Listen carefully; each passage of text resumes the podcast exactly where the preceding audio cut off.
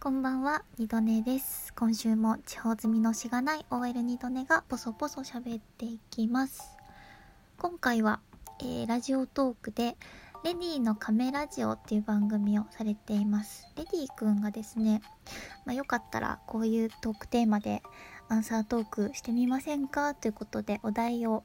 提示してくれていたので、えーそのお題に沿って話していこうと思います。ということで今回は私の一番のお買い物についてなんですけれども、まあ、このトークテーマ聞いた時に考えました、うん、私が今まで買い物した一番の買い物ってなんだろうなって思ったんですけど私あんまりこう物にお金をかけないというかあんまり自分で使うので高い買い物ってしてないなと思って。でレディー君のラジオ聞いてた時に例えば旅行に行ったその旅費とかでもいいですよねって言ってたのであだったら私の一番のお買い物は2012年に北海道の夏フェスに行ったことだなと思いました。えー毎年8月に開催されていますライジングサンロックフェスティバルという夏フェスがありまして私は2012年にこの夏フェスに行ったんですけれどもこの夏フェスがですねまあライジングサンという名の通り、えー2日間開催されるんですけど2日目は夜通しフェスが行われます。で最後、えー2時3時4時とこうフェスが行われて一番最後朝日を見て終わるっていうだいたいまあ5時ぐらいですかね終わるのが。最後みんなでライジングサン を拝んで終わるっていうような、まあ、そんなフェスになってます。でえっ、とまあ買い物なのでお金の話もしようと思うんですけど、まあ、飛行機の往復チケット代が何万円だろう？4万とかかな。まあその時期のチケットがどうどういう値段だったかにもよるんですけどでもお盆大体お盆とかなので高かったかもしれないですね。で、えー、とフェスのチケット入場券としては2日投資券だと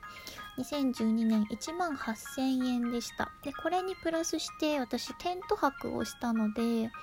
ー、とそのテントがねテントサイト付き入場券だと2万1000円なのでこれを4人で割ったのかな？えっ、と当時ですねその北海道に、まあ、ちょっとインターネットを通じて知り合った同じ音楽好きの女の子がいてでその子と一緒に、まあ、行ったんですよ。でその子とその子の友達 のテントに入れてもらってで他にもあの全国から、まあ、その同じインターネット通じて知り合った音楽好きな方がこうみんなライジングさんに行ってたんですけどなんでまあその飛行機代えー入場券代あとはですね、まあ、テント泊をする予定だったので寝袋を買ったりとかフェスの間にこう、まあ、なるべく手ぶらでいたいので斜めにかけられるバッグを一つ買ったりとかあとまあその2日間現地で、えーご飯を食べたりとかいろいろするのでまあそういったお金をもろもろ合計すると私の一番のお買い物なのかなと思います。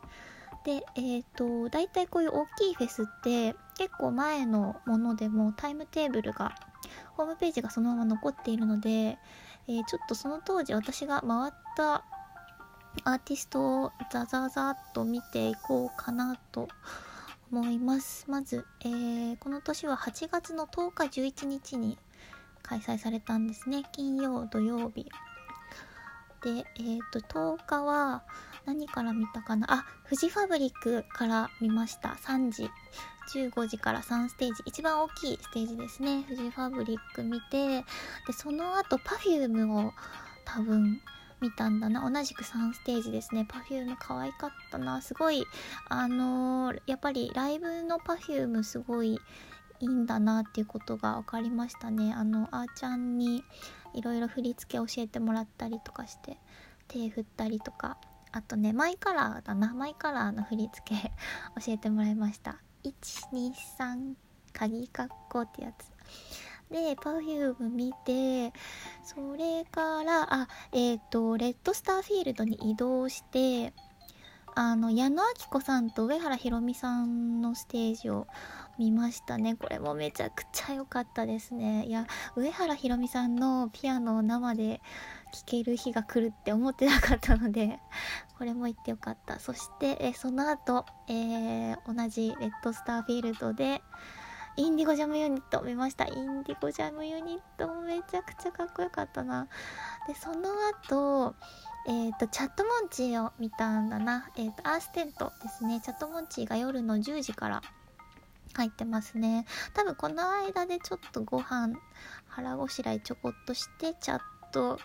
言ったのかな。あのこの当時のチャットモンチーはえ、ー、とちょっとドラムのクミコンが脱退して2人体制だったんですよ。なんでちょうど2人体制のチャット見れたんですけどめちゃくちゃドラマチックでしたね。でその後スカパラをそのまま見たのかな？23時40分東京スカパラダイスオーケストラってなってるんですけどこれ見て、最初ちょっと前の方にいて、なんかもみくちゃにされて、モッシュで潰されそうになったのかな？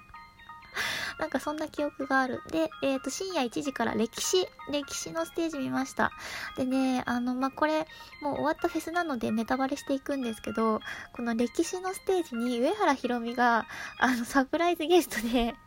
登場してたんですよ。おしゃれ、おしゃれ騎士っていうステージネームで。やっててすごい豪華でした 多分1日目はこの歴史で終了ですかねえっ、ー、と午前2時に終わってます。そして、えー、2日目11日。2日目はどれ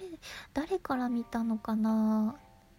うーんとえっ、ー、と多分ですねえー、プリンセスプリンセス12時半からのプリプリを横目に見つつ私はボヘミアンガーデンボヘミアに行ったんですね。で、青葉いちこちゃん見ました。2時10分から。青葉いちこちゃんもすごいこの当時見たいなと思っていたアーティストの一人なので見れてすごい良かったですね。で、そこから、えっ、ー、と、このタイムテーブルを見ると、えー、私の好きなバンドアーティストがめちゃくちゃ固まっているんですね。えっと、まず、3時50分からボノボ。で、また違うステージで4時10分からザ50回転図。で、また違うステージで、えー、4時半からアジカンあやってて、これどうしたのかな？多分、ボノボと50回転図を諦めてアジカンを 遠巻きから見てたかなあ、でもその後、えっ、ー、と、5時半から、レッドスターフィールドのスクービードゥ、これは見ました。うん、スクービードゥは絶対見たいと思ってて、えっ、ー、と、その前の年かな、あの、私、ライジングサウンに行くよりも前に、荒垣ロックフェスっていう東北でやってる、あのー、フェスに行ったんですけど、その時にスクービードゥ見て、めちゃくちゃ良かったので、今回も絶対見るって思ってて、これは見ましたね。なんで、アジカンちょっと見て、えー、移動してスクービードゥ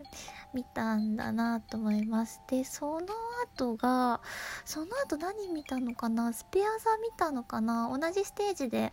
19時10分からスペシャルアザーズになってるけど、多分チラッと見つつ、えっ、ー、と、あとご飯、ここでちょっと時間がどのステージもちょっと休憩みたいな感じになってるので多分ここで一回ご飯食べて、えー、と9時からマキシマム・ザ・ホルモンが入ってるので多分これ見てましたね多分遠くからでしたけどでホルモン見てそして、えー、私はデフガレージに行って88箇所巡礼を見ましたもうね88箇所巡礼もあこれ絶対見たいって思ってて すごい良かった。うん、仏滅トリシュナーを生で聴けたのも良かったし、曲がり兄さんめちゃめちゃ可愛かったですね。はい。で、88箇所巡礼見た後、また一番大きいステージに戻ったら、ブラフマンがやってて、まあ、ブラフマン遠くから見つつ、で、えっ、ー、と、多分ですね、ここで私は仮眠を取りましたね。ブラフマンが23時20分から日付超えるくらいまでやってるんですけど、えっ、ー、と、深夜3時からポリシックスのステージがあったので、これを見たいと思ってここで多分2時間ぐらい仮眠取りました。でねちょっと寝坊しちゃったんですけどでもなんとかポリシックス間に合ってこの深夜3時から4時ぐらいがポリシックスのステージなんですけどあのポリの音楽で私は踊り狂っていました。で、ポリシックス、えー、見た後で一番最後、えー、午前4時からエレカシですね、エレファントカシマシを見て、えー、終わりというような流れで楽しんでおりましたね。懐かしいな。あのまあ、フェスはですね、その楽しい時間とか経験を買うっていう買い物をしたと思うんですけどもうあのーチケット代全然元が取れる くらいめちゃくちゃ楽しんでいろんなステージを行ったり来たりするのですごくあのもう終わった後足が棒になるんですけど でもなんかフェスの間はね全然そんななんか疲れとか忘れちゃえるぐらいもうテンションが上がっていてすごい動き回って私は見てましたね。あの、一緒にこう行ってた人にも、いやなんかめちゃくちゃ元気だねみたいに 言われたりしたんですけど、今でもやっぱり、うん、これはお金を出していって本当に良かったなと思っている私の買い物ですね。あんまり、まあ、フェス私これと荒垣しか行ったことないんですけれども本当に行ってよかったなと今でも思っています。はいそんなところで、えー、今回は私の一番のお買い物ライジングサンロックフェスティバル2012に行ってきた時のお話をさせていただきました。えー、こんな感じでアンサートークに果たしてなっていたのか、あレディ君トークのお題ありがとうございました。ってことで、二度寝でした。ではでは。